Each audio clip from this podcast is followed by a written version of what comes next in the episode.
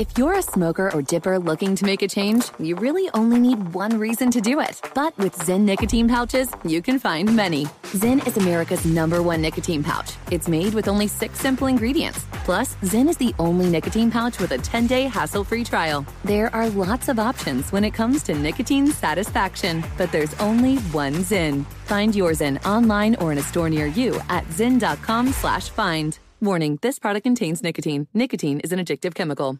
Enjoy all your favorite sports like never before at BetMGM. Signing up and playing is so easy. Simply sign up using code Buckeye and receive up to $1,500 back in bonus bets if you don't win your first bet. When you register with BetMGM, you can get instant access to a variety of parlay selection features, live betting options, and the best daily promotions in the business. And with BetMGM at your fingertips, every play and every game matter more than ever. Place your moneyline, prop, and parlay bets with the king of sportsbooks today. Sign up using code Buckeye and receive up to $1,500 back in bonus bets if you don't win your first bet. That's right, up to $1,500. Again, sign up using code Buckeye and receive up to $1,500 back in bonus bets if you don't win your first bet. BetMGM and GameSense remind you to play responsibly. 21 plus and present in Ohio. Subject to eligibility requirements. Rewards are non-withdrawable bonus bets that expire in seven days. Gambling problem? Call 1-800-GAMBLER in partnership with MGM Northfield Park. That's 1-800-GAMBLER.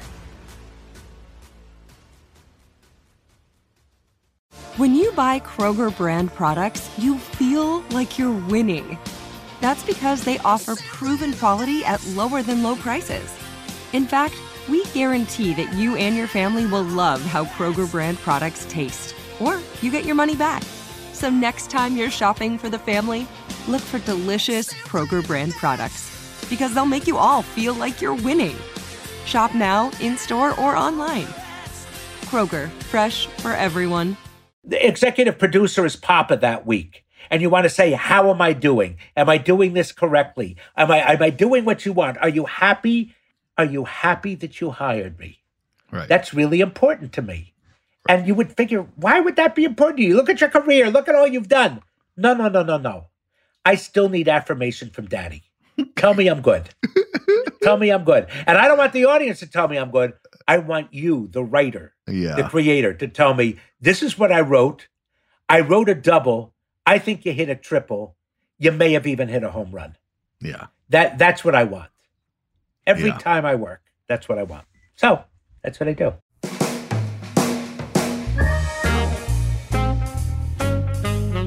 Hi, my name is Richard Kind, and I get to talk all about me for the next hour.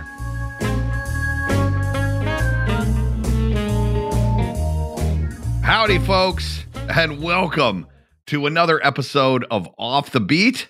As always, it's me, it's Brian Baumgartner. As you just heard, if you don't recognize that voice, I don't know where you've been for the last 50 years.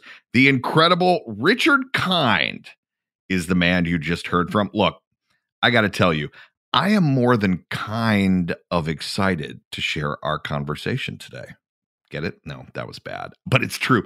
It's incredible. He has been in more movies and TV shows than I can count. But luckily, I don't have to. IMDb says that he has worked on or is working on 272 projects. Now, that's not individual episodes, 272 unique projects. That is insane. You may know him as Cousin Andy on Curb Your Enthusiasm, or perhaps Paul Lassiter in Spin City. Or maybe you're most familiar with him from the numerous Pixar movies he's been involved in Toy Story 3, or his work as Bing Bong on Inside Out, or Molt on A Bug's Life. Or maybe you're more into shows about pubescent teens. Well, if so, Richard plays Marty in Big Mouth. Yes, the man has range. I'm excited to dive into some of his projects. Yes. But also, I was so interested in talking to Richard about what it's like being a working actor for all of these years. I can't tell you what this conversation meant to me. I learned so much today. I hope you have fun and maybe learn a little bit too. So it is my absolute pleasure to bring on Richard so you can hear straight from the horse's mouth because, yeah, Richard's played a horse too. No, he hasn't. That was a joke. Here he is, Richard Kind. Bubble and squeak, I love it. Bubble and squeak, I know. Bubble and squeak, I cook it every morning. Left over from the night before.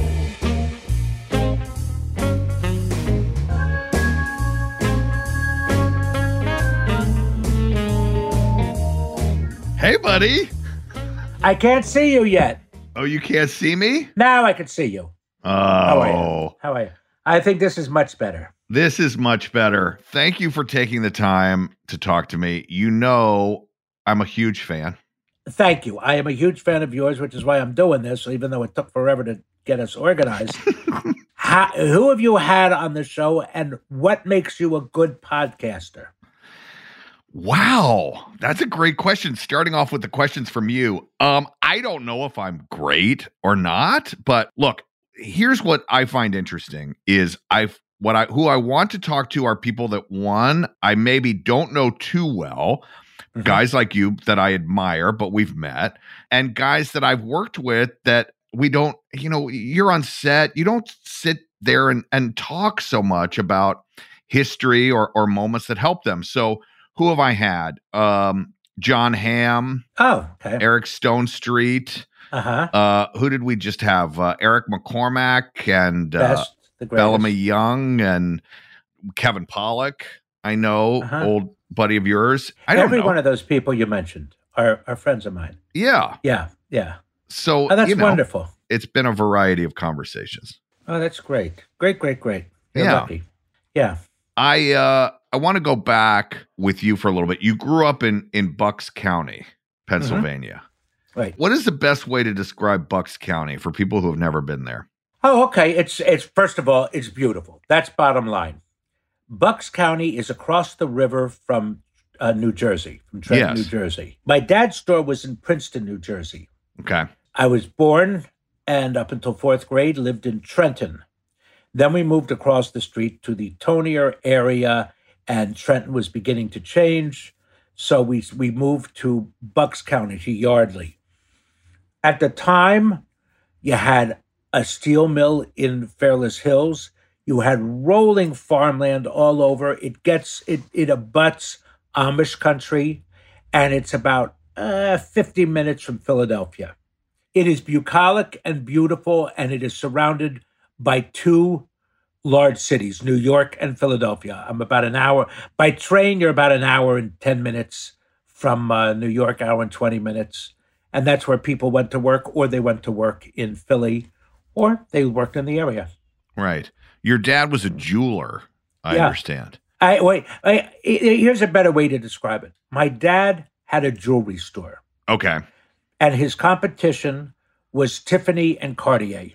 Okay. because people in Princeton were very educated, very wealthy, and they either went to New York to buy all their gems and their jewelry and the watches and everything, or they went to my dad. Believe it or not, my dad's suppliers were the same people who supplied Tiffany and Cartier, the same uh, jewelry makers. right. However, Tiffany and Cartier can get necklaces that are $500,000 and have about eight of them in the window. My dad couldn't. Right. But if you needed one of those necklaces, he would get six of them in. He would show them to you. And then the one that you wanted, you bought. And if you didn't like any of them, he'd get six more in.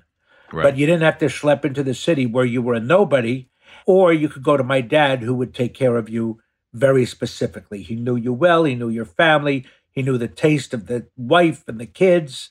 And so it was a very personalized, beautiful jewelry store.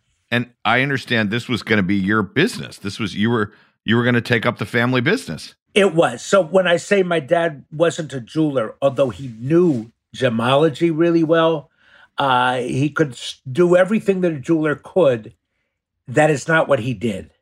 My dad could sell ice to the Eskimos. he was a great and charming salesman.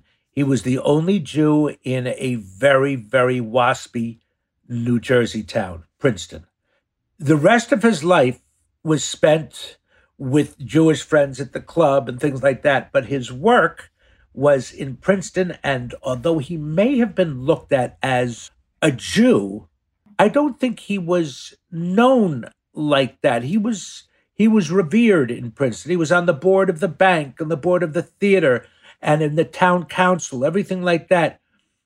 So I don't believe that there, there was any prejudice at all in that way. He wasn't the Jewish guy in a waspy town, but he had to know that he was. And all of his friends were either, you know, from the temple, you know, from the neighborhood where he was when he wasn't working. Right. Yeah. And you thought you would take this business over. My, my understanding was you went to Northwestern to study law, pre law, Right. and you were going to go back dad- and take over the business. Right. My dad did not want me to go into the business unless I uh, got a law degree and a business degree because he always felt that the store could have been larger and he should have uh, made it bigger, had a couple of stores. He didn't need to, but that's all. That's what he thought I should do and expand the business. Okay. Uh, I would not. I, I am not business minded. Right. However, I'm a nice guy. My dad taught me two things. Number one, you never buy jewelry for a sad occasion. You always, it's always happy. It's a very positive business. And the second thing is, is if you believe in a product, I, I can sell anything if I believe in a product. And my dad's stuff was not just the best, it was so overpriced. He charged so much, but he would guarantee that what you were getting was the best quality and he would stand behind it and it would nobody it was worth the money that you were paying you're Right. getting the best that that money could buy and he, that's what he would bring in and he would never dicker or haggle for a price or anything like that you know they charge a thousand dollars and say well i'll give you 750 he wouldn't do that Okay. he would say, no, that's not what we do. So he really taught me how to be classy. I'm not saying he was a classy guy, but when it came to that, he was classy. Hmm. Truly was. Right. Yeah. Did you do any performing as a kid? Only in school. Okay. I uh, the, the only thing the only reason I wanted to be an actor was my grandparents used to take me to theater in New York. Okay. And so I wanted to be an actor. But, you know, kids want to be baseball players and kids want to be firemen.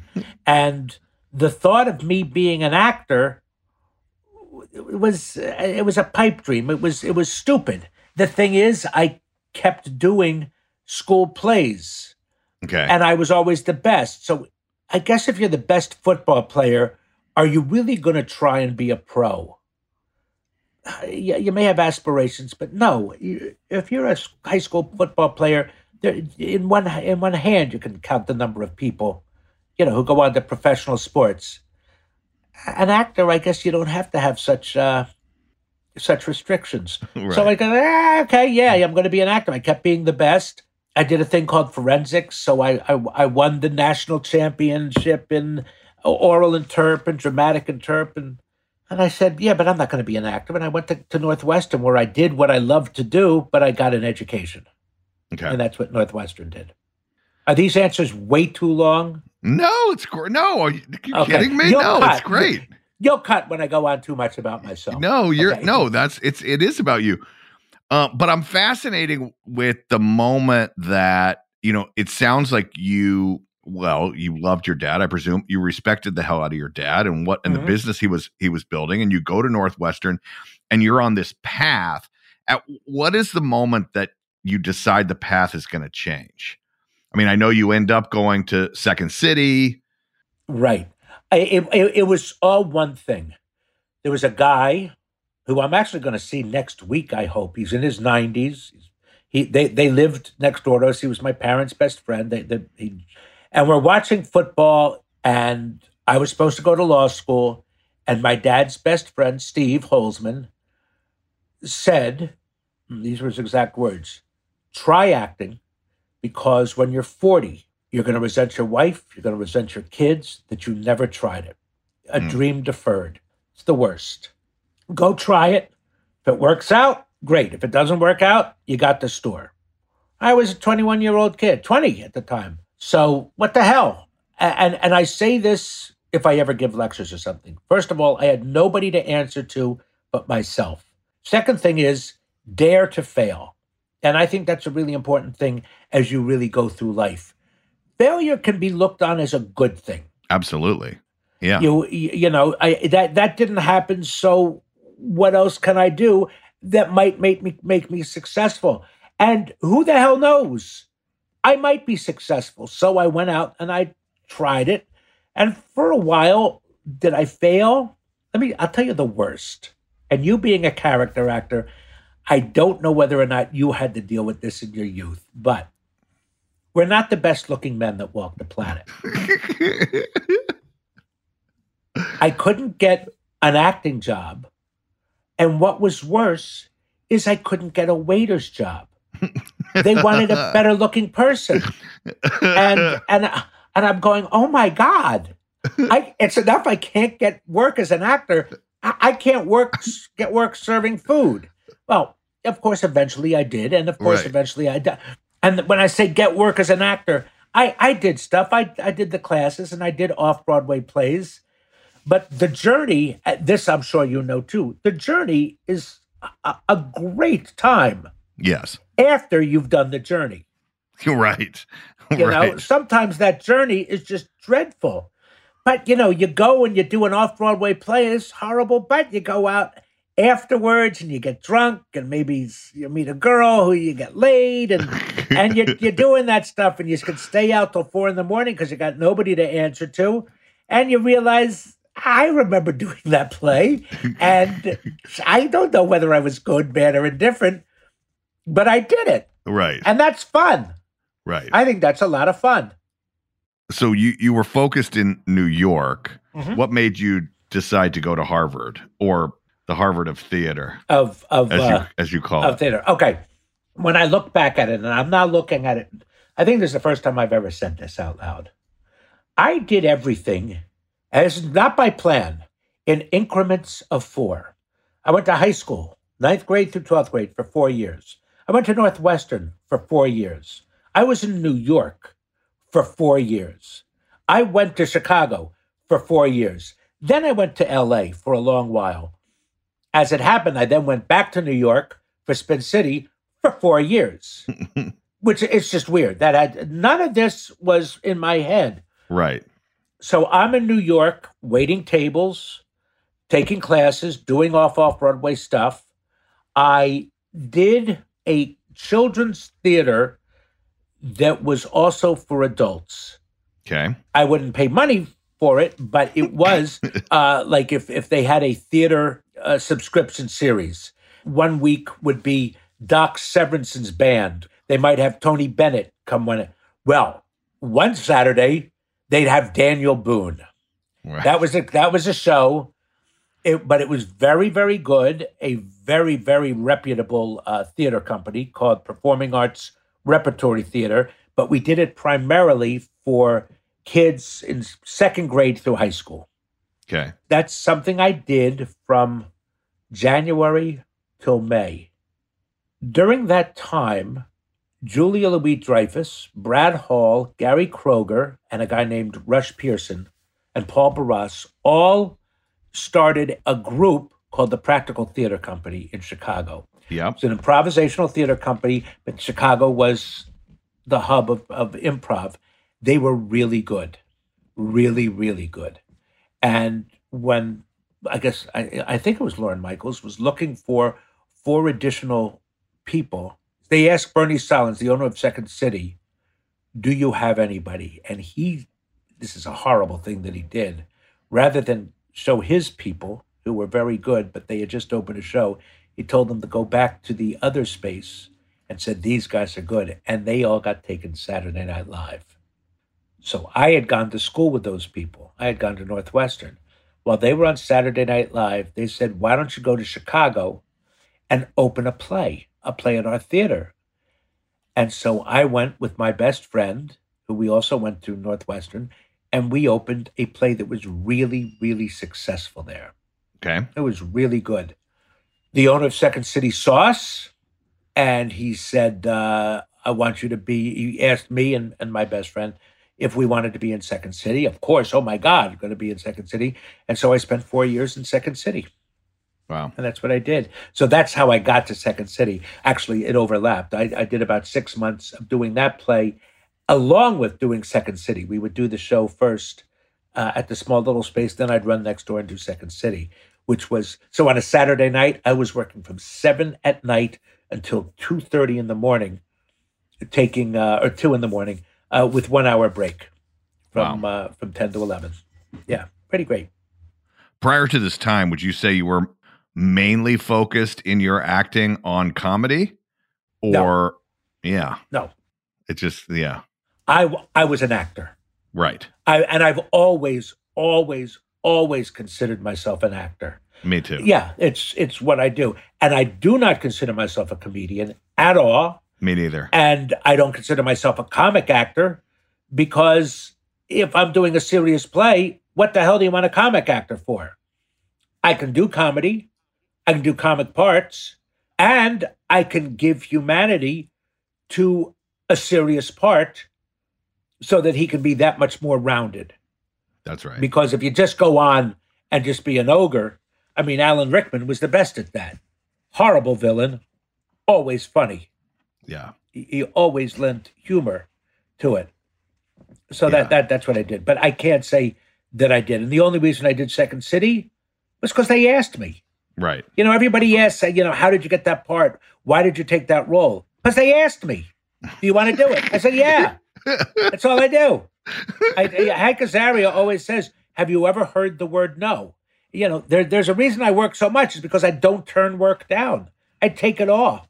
Right. I'm an idiot. Do I'm an you, idiot. do you, do you- I don't know about that. Do you think that Second City helped you later on as you became more known in in the comedy space? I mean, is there a correlation there? All right, let, let, let me tell you something that I did. A lot of times, all of these things were just mistakes because I didn't know what else to do. But this was a conscious decision. It took me forever to leave Second City. I was really scared. I had a great security in Chicago. I had friends. I'm on stage every night. I got a paycheck every week. It's not large, but it's a paycheck. I'm a working actor. And that's bottom line is the goal for us all. Let's live well and do what we love as often as we can. This is the best life in the world. I gave my notice in February, went out there around September, October. My first my first thing that I got, and I got st- I got work pretty soon.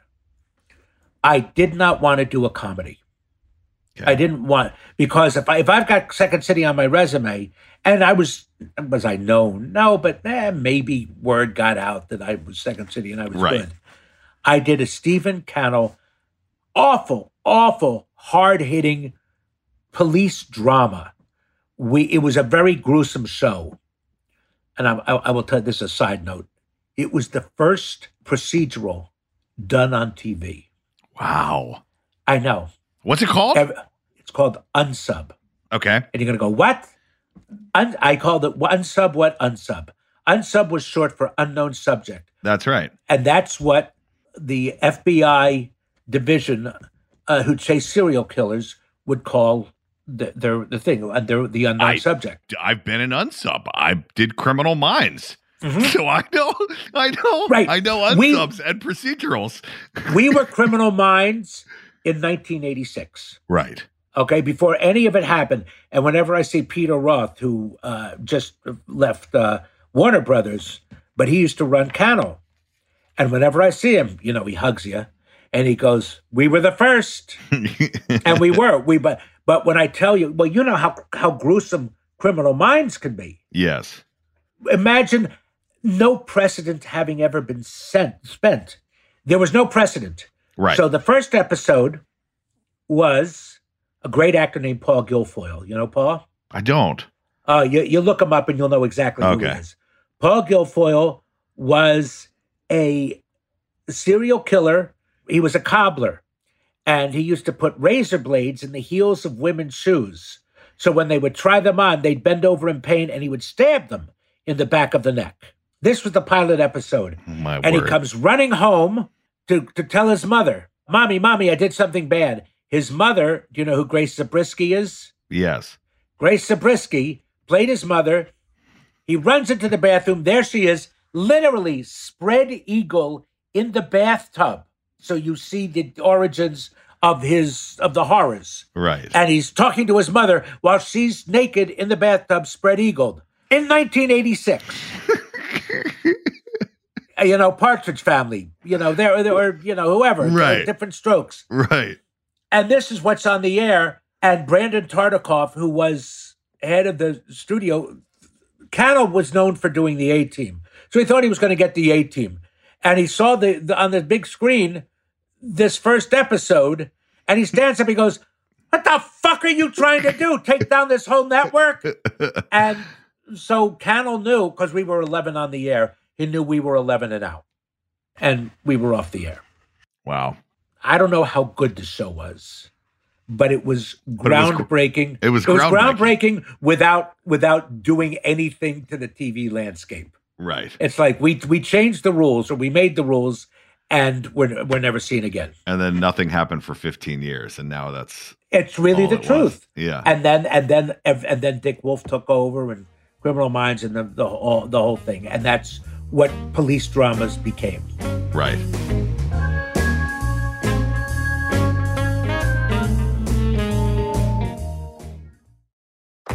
If you're a smoker or dipper looking to make a change, you really only need one reason to do it.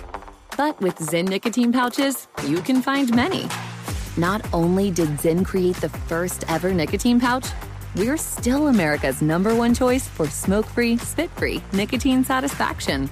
It could be because Zyn is made with only six simple ingredients, including naturally derived nicotine salt. Or maybe it's because Zyn is the only nicotine pouch with a 10 day trial. For anyone worried Zyn won't cut it like traditional tobacco, just ask one of the millions of people who have achieved lasting change. You have lots of options when it comes to nicotine satisfaction, but there's only one Zyn. Find your Zyn online or in a store near you at zyn.com slash find. That's Z-Y-N dot com slash find. Warning, this product contains nicotine. Nicotine is an addictive chemical. Enjoy all your favorite sports like never before at BetMGM. Signing up and playing is so easy. Simply sign up using code Buckeye and receive up to $1,500 back in bonus bets if you don't win your first bet. When you register with BetMGM, you can get instant access to a variety of parlay selection features, live betting options, and the best daily promotions in the business. And with BetMGM at your fingertips, every play and every game matter more than ever. Place your money line, prop, and parlay bets with the king of sportsbooks today. Sign up using code Buckeye and receive up to $1,500 back in bonus bets if you don't win your first bet. That's right, up to $1,500. Again, sign up using code Buckeye and receive up to $1,500 back in bonus bets if you don't win your first bet. BetMGM and GameSense remind you to play responsibly. 21 plus and present in Ohio. Subject to eligibility requirements. Rewards are non-withdrawable bonus bets that expire in seven days. Gambling problem? Call 1-800-GAMBLER in partnership with MGM Northfield Park. That's 1-800-GAMBLER. Whether you're a savvy spender maximizing your savings with cashback rewards, a thrifty rate watcher seeking the lowest interest, or a travel enthusiast looking for extraordinary perks, Kemba Financial Credit Union has a visa to complement your lifestyle and unique needs. Apply today at Kemba.org to unlock a limited time 2% cash back on purchases and pay 0% interest on balance transfers for an entire year with a new visa from Kemba. You deserve a card that works for you. Restrictions apply. Offer ends June 30th, 2024.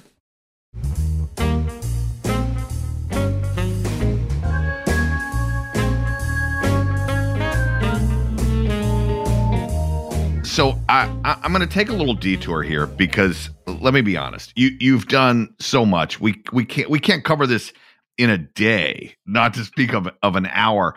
But you and it's just you, pathetic. but go ahead. you were just talking about being referring to yourself as a working actor. What Mhm. what what we all want to do. And since you started, you have you have achieved that. Whether it's because you couldn't say no or not, that's right. good. I know it's it's blind luck. It's blind luck.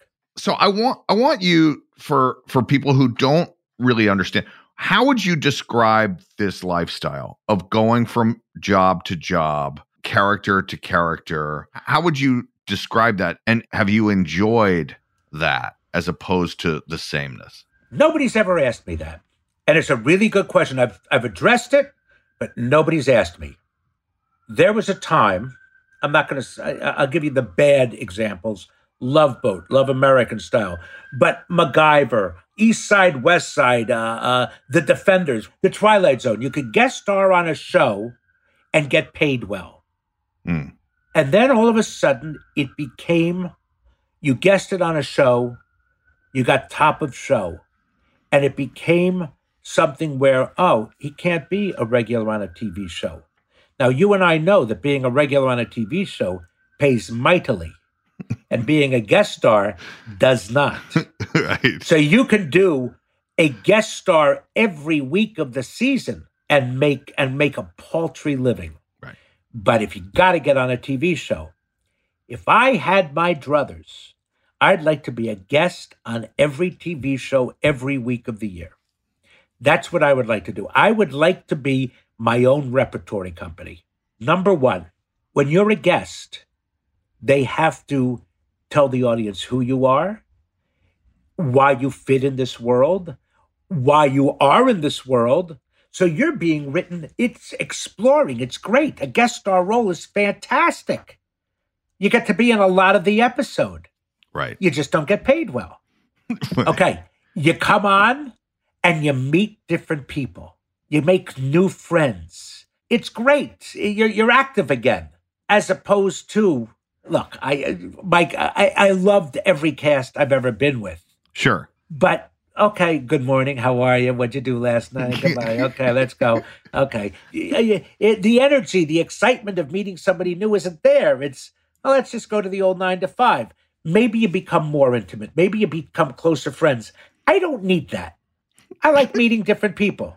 Right. So, so that's what I would like to do.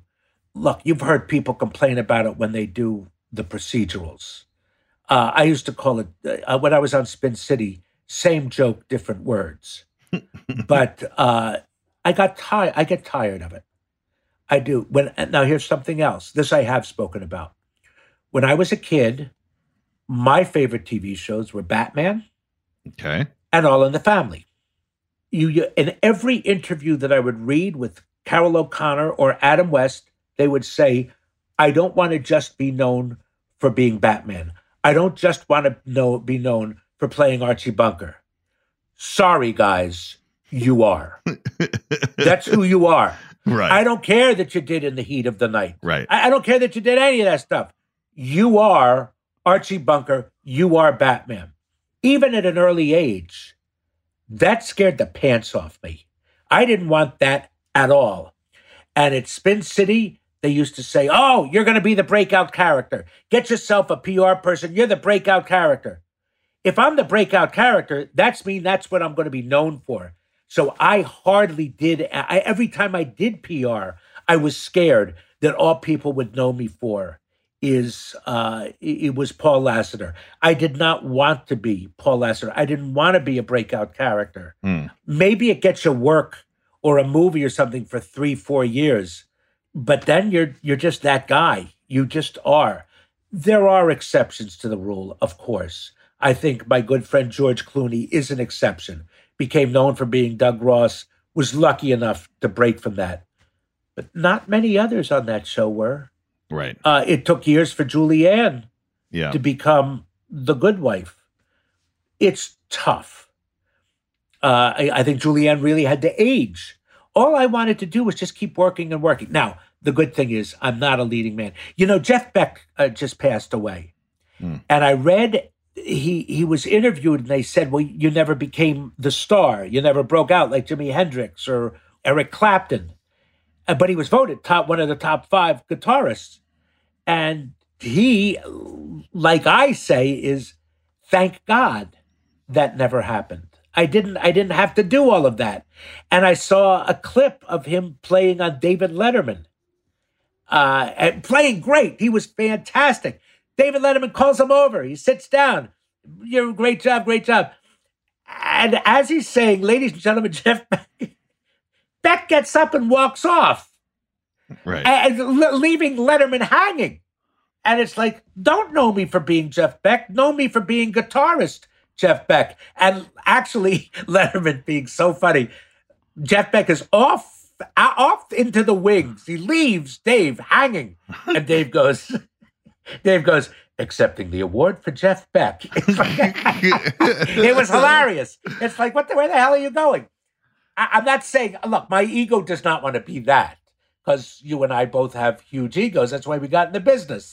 But don't keep me hanging there all the time for being uh, on this character. Yeah, keep the applause coming, but uh, shut up. It's it's really a dichotomy. Right. I love the applause. Uh, shut up. Well, I absolutely love your answer about guest stars because you give a re- refreshing, different perspective. Because for me, in this business, the guest star role is the hardest. It's it's the hardest because you show up. There's 120 people standing there, and you don't know anybody's name. You don't know where the bathroom is. you don't but, know. But but I love the un- I love the uncomfortableness of it. You I love love the learning and that you're just new. Especially, I, I have to admit this too, and you get it the same way. We walk on stage and we come with a resume. Well, people are nice They- to us. They yes. they are nice to us. So we are welcomed. Here you go. yes. It's still uncomfortable, but they are very nice to us and they're excited to meet us. They're excited to see what we do. The only, you know, the only thing we could do is fuck it up. right. And right. and and we're capable of that, but we try not to.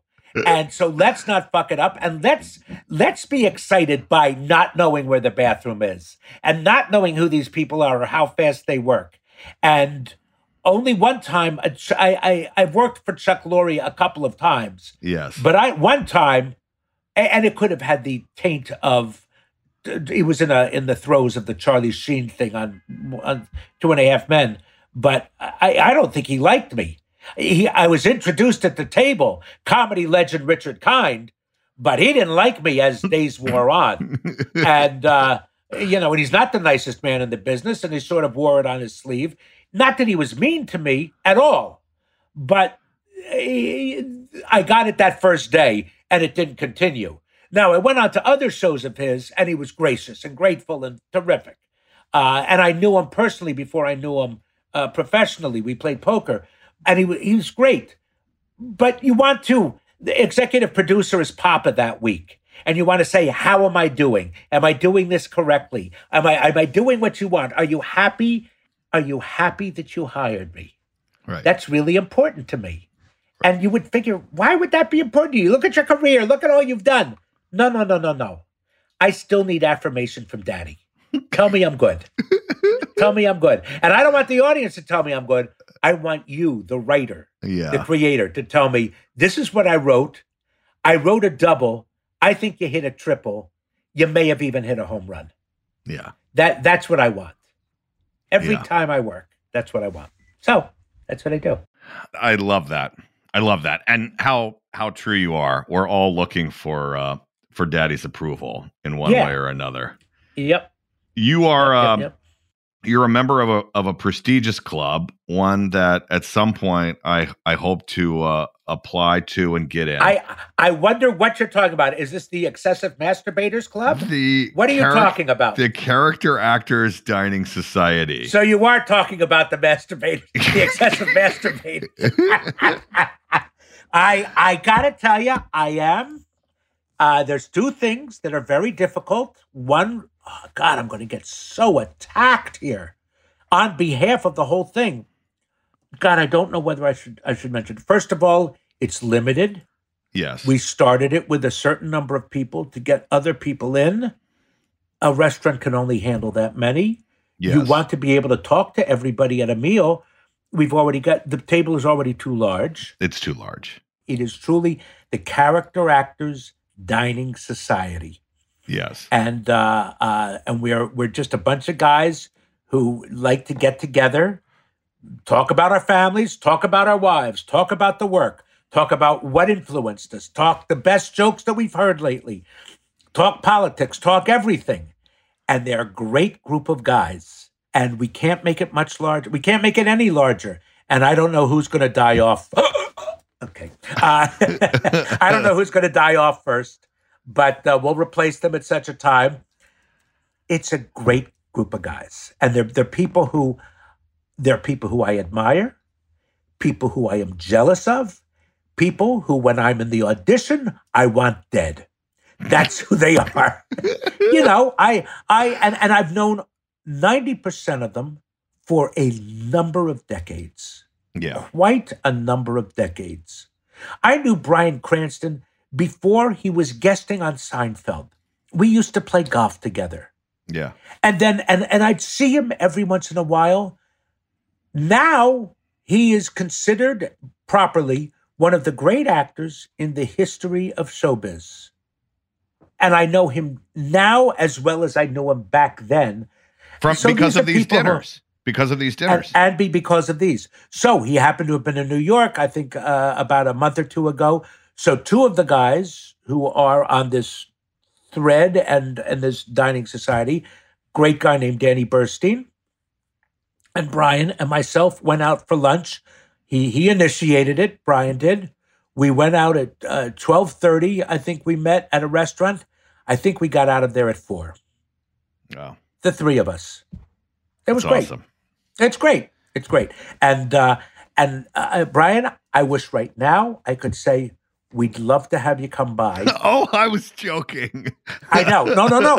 But there are people. There are people who who ask, and I go, "Uh, we can. I and I just got luck of the draw. I was just there in the beginning, you know, like number six, and uh, I just, I'm lucky. I'm That's lucky. awesome. Yeah, but you, but but like like like you say, you we get to know these people, and you, you've got a, a myriad. You got me. Yes. You know, you mentioned all the people who were on your show. They they know you, love you, and would go out. How do you call Steve Carell? al- Although he is a character actor, but where where, where do you go from the difference between character actor and star? Right. But as somebody said, you know, Brad Pitt is one of the great character actors in the business today. He really does so many different characters. But fuck him. Okay. true, true. I always, whenever I think about him and that, I think of true romance always. you got True Romance. How about that thing where he was the Scottish boxer? Oh, yeah. Now that's a ridiculous performance. Yes. That is as good as good as they come. That's what I think of when Yeah. they say he's a character actor. Where did he come up with that? Right. You know, and I had to talk about George the other day, uh, George Clooney on uh, Kennedy Center Honors, and I go, yeah, he plays the dashing, but halfway through, you you realize this dashing, intelligent guy, this smooth talker, is very different from the other dashing, smooth talkers he plays. It's just it's it's a variation on a theme, and then you go to uh, Oh Brother, Where Art Thou? Yes. And where the hell did he come up with that? Yeah. So, and how did the Coen brothers know he was could, could do that? That was his first movie with the brothers. He, they Yeah. didn't know him. I know. That's Yeah. uh, well, they're genius. I'm going to talk about them in a second, but I I love this quote. You described character actors as the parsley on a plate of meat and potatoes. That is true. Do you think everybody in the society feels that way? Look, it's it, no, it's me being self-effacing. Uh, I, I should have corrected you immediately. I said I am the parsley on a plate of meat and potatoes. okay. And that's really that's what I used to say about Mad About You. Because I used to think Paul and Helen were magnificent in what they had to do. And I hated doing Mad About You because I was never challenged. And I once went up to Danny Jacobson, who had created the show, and I said, I'm not asking to star in the show. Give me one scene a week where the audience can say, Jesus, I love him. Wow, he's great. And you know what Danny's answer was? I can't promise you that. Mm. And that's when I hated doing Mad About You. And they, they, he was right. The show was about those two. right. And uh, and and I'm nothing. I'm, I'm helping tell their story. I'm going to tell you an interesting thing about Seinfeld versus uh, uh, Curb Your Enthusiasm. It's really interesting. Seinfeld are little blips of scene that are are cobbled together to tell a story. But I don't think you ever got more than a 45 second to a minute and a half scene. That's right. That's that right. show. That's right. You, th- it was a collection of scenes that built to an end. They had to tell the story. Everybody was really represented every single week. Yes. to tell their story, all four of them. Yes. You were truly a device to help those four people tell the story. And you never really got to shine. You got to make an impression, but you never got to shine. Right. And Curb Your Enthusiasm, again, you are a device to tell one man's story, but you get to shine. And that's that's the difference between Seinfeld and Curb. That's very interesting.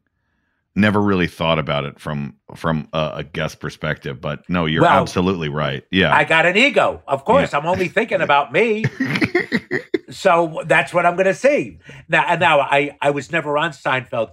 I was hired for Seinfeld. This is an interesting story. You'll like this. okay. Did you know an actor named Brad Mott?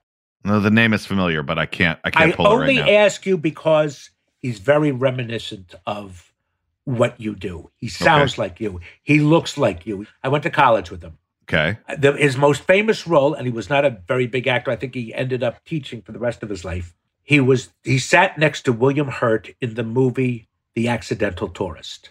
Okay. If you remember that, and he goes, "Hey, you're the accidental tourist." I I remember it also because I read the book. Anyway, that that's his most famous role. Great guy, wonderful actor. There's an audition for Seinfeld. A guy is sitting next to Jerry on the airplane. Uh, he's talking to him, and uh, something happens. Okay, I go into the audition, and I'm very good at knowing what I'm good at and what I'm not good at, and I'm I'll lose a job because I'm not right for it. I don't turn down the audition, but please don't hire me. That's what I said. I sort of said here, I go, you know who you should get is Brad Mott. He'd be perfect for this role. In the audition. direct- In the audition. in the audition, I walk in and I say, use Brad Mott. He's great. The casting director goes, we already, uh, he- he's not available. All right. You've never heard a more bullshit answer in your life because Brad lives in Chicago. Nobody knows who Brad Mott is because he's not a, a working Hollywood actor. but I'm not about to say to a casting director, you're full of shit which should have been my response. Instead, I said, then I'm by far the second best choice. As a joke, right. I do the audition and I got the job, and I was all wrong. I'm telling you, I Right. wasn't right for the role. Okay. We go to work on Monday, and back then, I'm telling this way too long, but it's a fun story. The table was enormously long. In the audience was 150 people because everybody wanted to be there for Seinfeld. They want to be around. Right. There was an omelet bar. There was food to be had by all the and I'm sitting over here, and way down at the other end is Jerry. I'm supposed to be sitting next to him on an airplane, so they should have put me next to him so that we could have an intimate conversation. Instead, I'm screaming the lines down at the end for a role I already shouldn't be playing. and nothing was landing. After the reading, I went up to our director, who I knew, a guy named Tom Cherones, and I said, I, I you got to fire me. I'm not right for this. He goes, No, no, no, you're great. I go, Tom, I'm not right. I know I'm going to get paid. Fire me. No, you're right. I tell Larry that afternoon, who was somebody I didn't know well, you got to fire me. No, you're great. We do Tuesday's rehearsal. We do it all. That afternoon, we have the, the run through. I said to Larry to fire me. Tom called me that night and he fired me, rightly. Uh, Larry said, We're going to change it to be a drunk. It's going to be out. So I said, I didn't audition for that. I'm not right for it. I'll tell you who replaced me. Do you know who Joe Maher is? M A H E R? No. One of the great character actors of all time. Of all time. Did you ever see uh, um, Heaven Can Wait with Warren Beatty? Yeah, of course. He was the butler, the gray haired English Okay. butler. Yes. That's who replaced me. Okay. The opposite of me. Right. So I got fired from Seinfeld, but I asked to be fired, and I never got hired again. But then I was lucky; I got on uh, on that. What was the question, Brian? Why don't you? Why do you make me tell these long stories no, when they I have no it. point? I, when they no, have I no love point. It. I, Okay. I I love it. I I mean, all I know is this: is that you're way way spicier than parsley. I know that I know for sure. Not Yes. as bland as parsley You're- and pointless. You are correct. I can add. I can add to it. However, let's face it. We're going to the to the movie. We're going to watch the TV show because of the meat and potatoes. Don't worry. I'll make everything look nice. Potatoes are white, meat is brown. I'll give you a little green. I'll give you some color. But you're not there to eat me. You're there to eat the meat and potatoes. All right, fair, fair enough.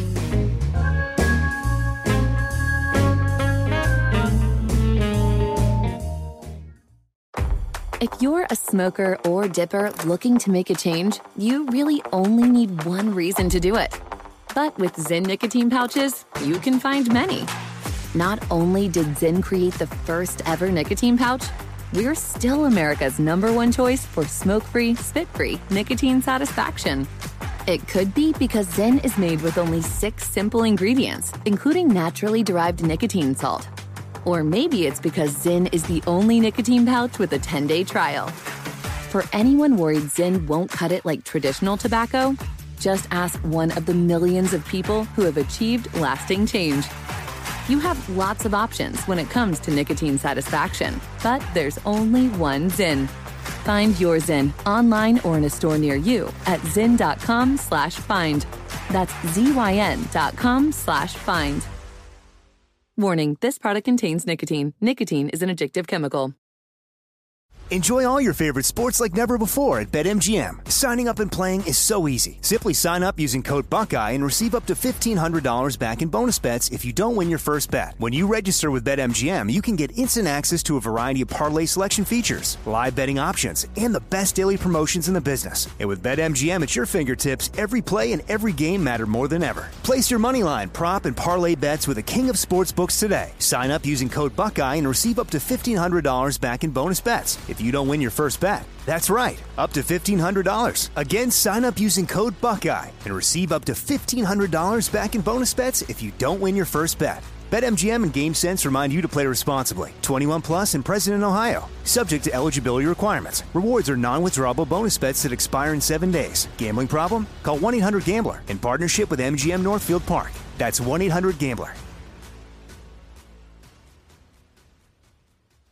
Whether you're a savvy spender maximizing your savings with cashback rewards, a thrifty rate watcher seeking the lowest interest, or a travel enthusiast looking for extraordinary perks, Kemba Financial Credit Union has a visa to complement your lifestyle and unique needs. Apply today at Kemba.org to unlock a limited time 2% cash back on purchases and pay 0% interest on balance transfers for an entire year with a new visa from Kemba. You deserve a card that works for you. Restrictions apply. Offer ends June 30th, 2024.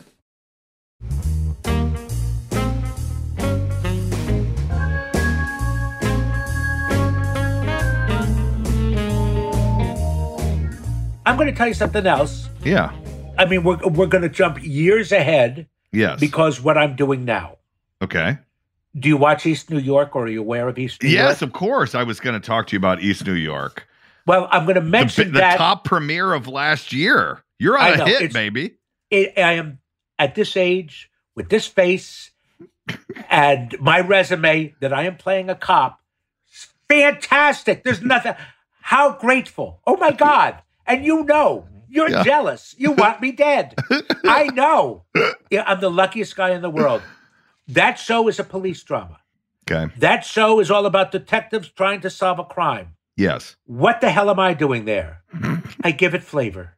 That's what I do. I, I question still can I be a New York cop? Really? At my age, with this body, can I? And I walk and I see some 260 pound cop standing on the corner, New York cop. I go, yeah, I'm a New York cop. Yeah. I'm not a new. I'm not a TV cop. Right. I'm a New York cop. You want realism? You want a little bit of flavor? You want what New York can offer? That's what I'm there for. right. But I ain't going to solve the crimes. I'll help. Other people will run into the burning building with a gun. Bam, bam, bam. I ain't doing that. But I lend it great flavor and humanity. And I, that's what I love. I love Well, it. that's And- what and- that's what I always want to do as well, for sure. Yeah. It's it's what it's what I do. Um, one time I wanted you dead. One time. Go ahead. One one time I wanted you dead. I have not been lucky enough to work with who I consider to be up there as the greatest creative filmmakers in the United States, the Coen brothers, a Sure. serious man, Uncle Did you Arthur. audition for the role? Now, I think I was a little young, or at least that's how I justified it to myself. Yeah, that was one time. You you mentioned that at the beginning, like that you want these people dead, just briefly, just for a moment. Oh, I wouldn't oh, say of dead. course. More just like the what is it, the Gillooly uh, kneecapping incident? With the- Exactly. yes, That's another that. way of saying yes. I I Yeah. their kneecaps. Uh, look, I had that back when I was understudy to Pellinore in seventh grade in Camelot. I wanted, I wanted, I wanted the guy dead. I, I would, I was, I and literally in my head thinking before Gillooly was ever there, and uh, uh, uh, and and the, the, the woman had her knees knocked out. Nancy I thought Kerrigan. about it. Yeah. Yeah, Nancy. I I wanted. Yes, that's what I'm talking about. Of course, I don't want them dead, and I like those. I love those people. Yes. I love them, but for a little while, well, let them not exist. Uh, talk, talk, talk to me. I'm a huge fan of that movie as well. Your performance, stellar. But- a, a serious man. How was it like working with the Coen Can I say say something else?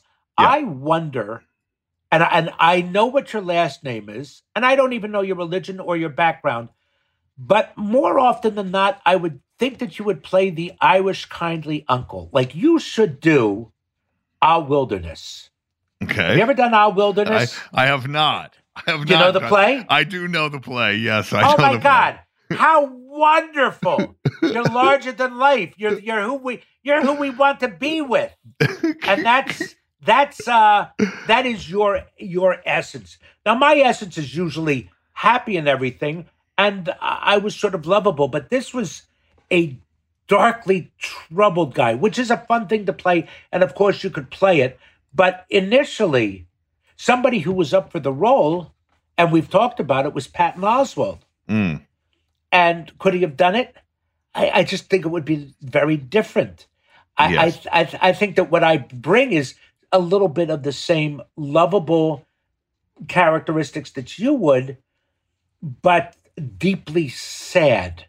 Hmm. This lonely guy who goes to what was the what was the the bar that he went to for the young boys, but could that guy be capable of it? Uh, Of course, and that's what's so great about all of these horrible serial killer dramas yes. that they look like the the, the scout leader next door. Yeah. Uh, and anyway, let, let's talk about about the Coen brothers. Uh, I have so many things about the Coen brothers to say. Number one, they are as brilliant as you think, and it is not haphazard. Uh, I once said that I think that, like Hitchcock, the movie they know what the movie looks like before they ever step on set. yes. So that's that's one thing. They do let the actors go. When I auditioned for it, I'll tell you I'll tell you where I was. I was doing Damn Yankees at- in That- El Paso. different. That's I was doing. I, I was doing Damn Yankees in El Paso, Texas, at a theater. And You uh, don't say no. Now I uh, you don't say no to anything. to nothing. Damn. I've always I always wanted to play Applegate. We had a two or three week run.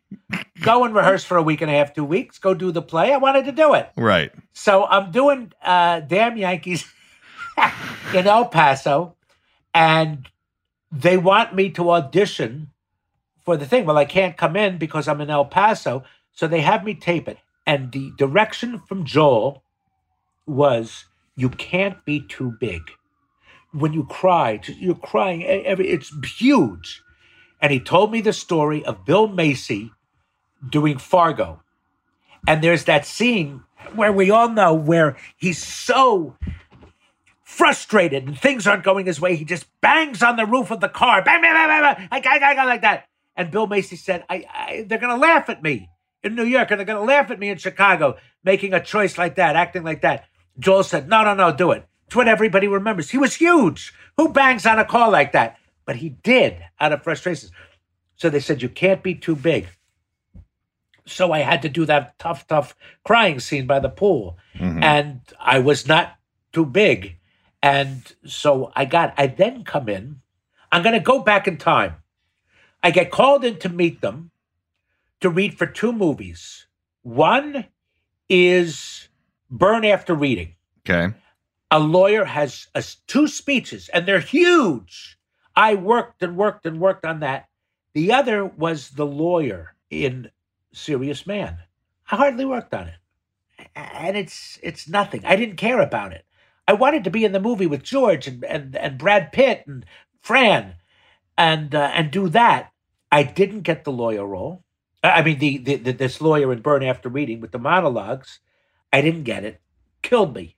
They don't want me for the lawyer in, in Serious Man. So I read for the rabbi. They say, We want you to look at the, the character of the lead, the Michael Stuhlbarg part. I said, You know what? You're the Coen brothers. Why would I want to do a cold reading? Let me go home and study it, and then I'll come back for you. You're not doing this for a long while, right? Yeah, sure. They never called me back. so I gave up the lead by not auditioning, by not doing a cold reading. Right. However, then it was summertime and they asked me to do the, the, I think they had finished doing Burn After Reading. And George, who was on the set at the time and who was my good friend, said, No, no, no, the boys really want to, they always put it like this the boys really like you. The boys want to use you. The boys really like you. That's when during the summer I, I put myself on tape for Cousin Arthur Yeah. and- or Uncle Arthur. And that's when I, uh, I, I, did, I did the thing. But I had auditioned, you know, from December through till June. Right. Uh, so Well, congratulations on that. I, I I do want to bring up you brought up George a couple of times. You you know, you talked about meeting people and a variety of people on projects and how much you love that. You guys ended up becoming roommates yeah. and uh well, yes, we were roommates. We were roommates because it was an Oscar and Felix thing. He he had uh, he had split with his wife, and he so he stayed with me for a while before he uh, okay. uh, got his other place. And then I used to stay at his house. So was I a roommate? No, I was a guest at his house. Right. But I would never call us roommates you would not. per se. Okay. No, but but we did stay together because of circumstances. right. Yeah. do you and he do you all talk about work and what interests you and potentially people or projects that that he has steered you or you have steered him into Never once have I steered him into anything. okay or given advice. I used to be astounded at some things. There was a role. I mean, he's so smart. There was a role. He wasn't a big. He, he wasn't a star then, but he was getting offers and big things. He was offered a role on a script that he really liked. He, he would talk about it. I really love this script. I really, and you'd be surprised by it. And then they rewrote it, and he looks at it, and he goes, "This, this, they, they rewrote it. It's terrible." He called the producers, he called the director. He said, "This, it's not, it's not good. You, we got to go back to the other one." They go, "Well, we're not going to." He ended up not doing the movie. It was a big budget movie, and it did not do well. Number one, another big star uh, got the role. He walked away, and it Hmm. was probably a million dollars, maybe more. It was a big movie right it bombed it bombed that still stays with me that he is so astute. And he always says you know these movies that uh, they they haven't finished the script but there's already a coming attraction in the theater. No no no. You go into a movie when the script is finished. You know how it ends. No you can't tell that to humphrey bogart and, and uh, ingrid bergman because they kept rewriting casablanca but i understand that. On the flip side for myself he is always so intuitive and has great opinions and can give great advice. And there are times when I don't take it, and he gets furious with me. He's truly angry. Uh, he, I'm telling you, he's angry at me. And I go, well, I, I, I did it. But we don't talk about work that at much at all. yeah No, hardly, hardly, hardly talk about work at all. Plus, he's in a, especially now, he's in a a, a sphere of things that you know. It would be like asking uh, uh, uh, uh, some little soldier who's out in the field what what we should do in the Ukraine. It's it's it's just heads and tails above my sphere. Well, I think it's fascinating that you both are such good friends.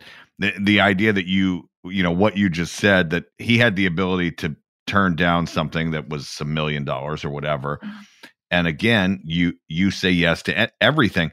and what's fascinating to me about that is not, I mean, you know, of course, people have different choices or whatever, but that that for you, I feels to me like that you say yes to life, basically, and I that and, absolutely.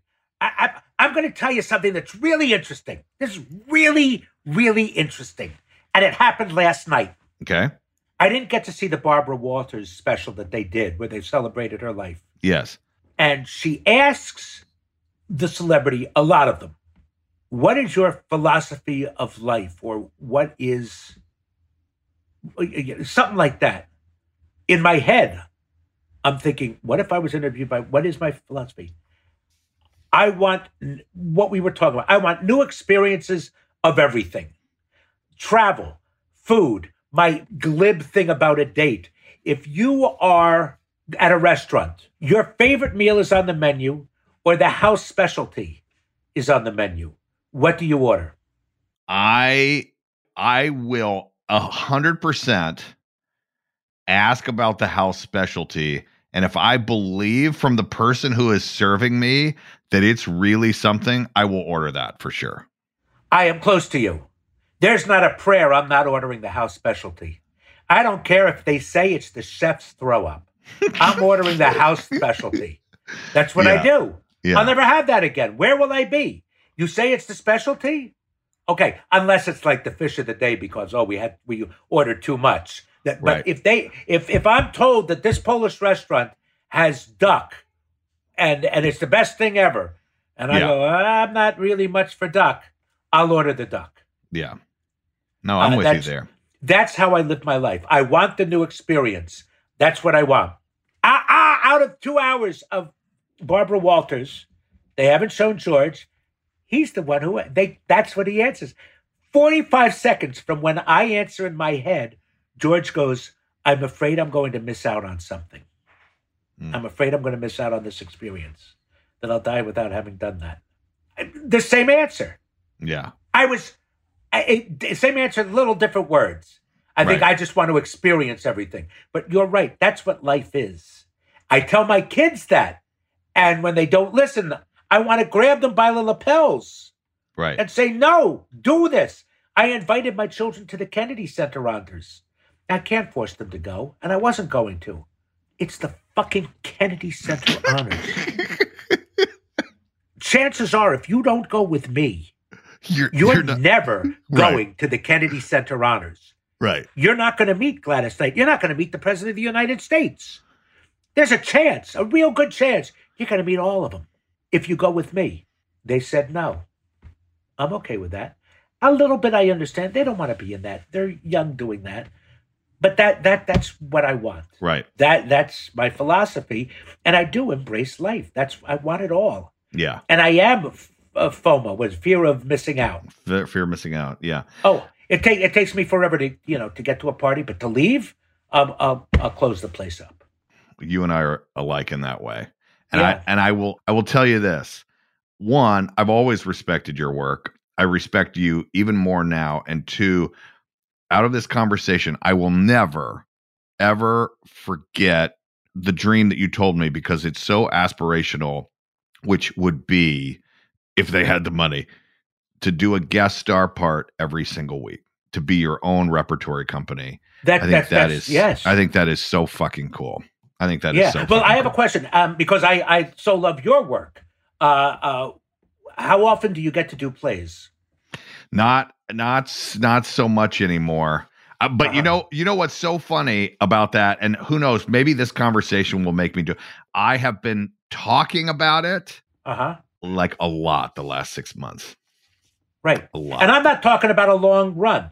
no i know I'm talking about going to Seattle and doing it for three weeks. yeah or or finding out Ogunquit is, is doing uh, uh you know uh, th- th- this uh, one play out in Ogunquit, Maine.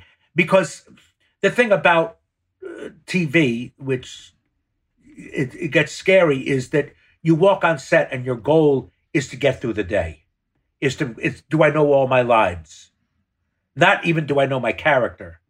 Do do I do I can I get all the words out? That's no way to act hmm you know the way to act is is go and, and really parse a play Dive really in. get in deep Yeah. Yeah, uh, uh, that that's what it is.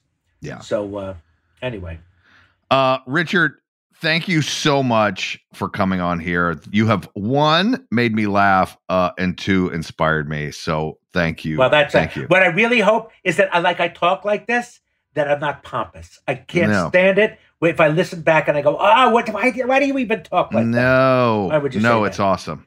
It's awesome. Oh, okay. Thank you so much. Thank you. Thank you.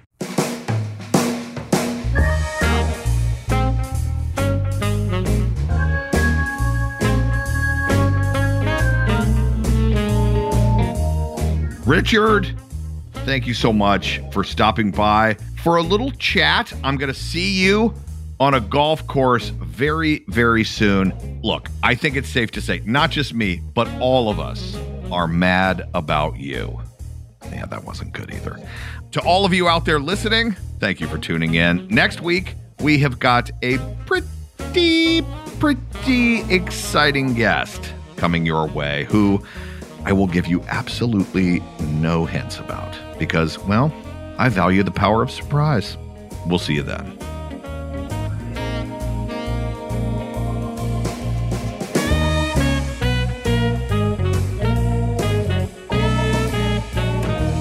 Off the Beat is hosted and executive produced by me, Brian Baumgartner, alongside our executive producer, Ling Lee. Our senior producer is Diego Tapia. Our producers are Liz Hayes, Hannah Harris, and Emily Carr. Our talent producer is Ryan Papazachariou, and our intern is Sammy Katz. Our theme song, Bubble and Squeak, performed by the one and only Creed Bratton.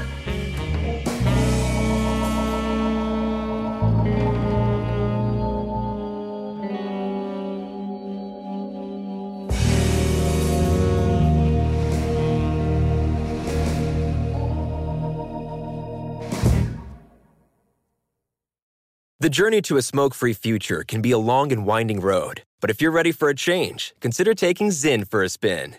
Zyn nicotine pouches offer a fresh way to discover your nicotine satisfaction. Anywhere, anytime. No smoke, no spit, and no lingering odor. Get in gear with the Zyn 10 Challenge and enjoy 10 smoke free, spit free days for just $5.95. Order online and start your new journey today. Warning this product contains nicotine. Nicotine is an addictive chemical.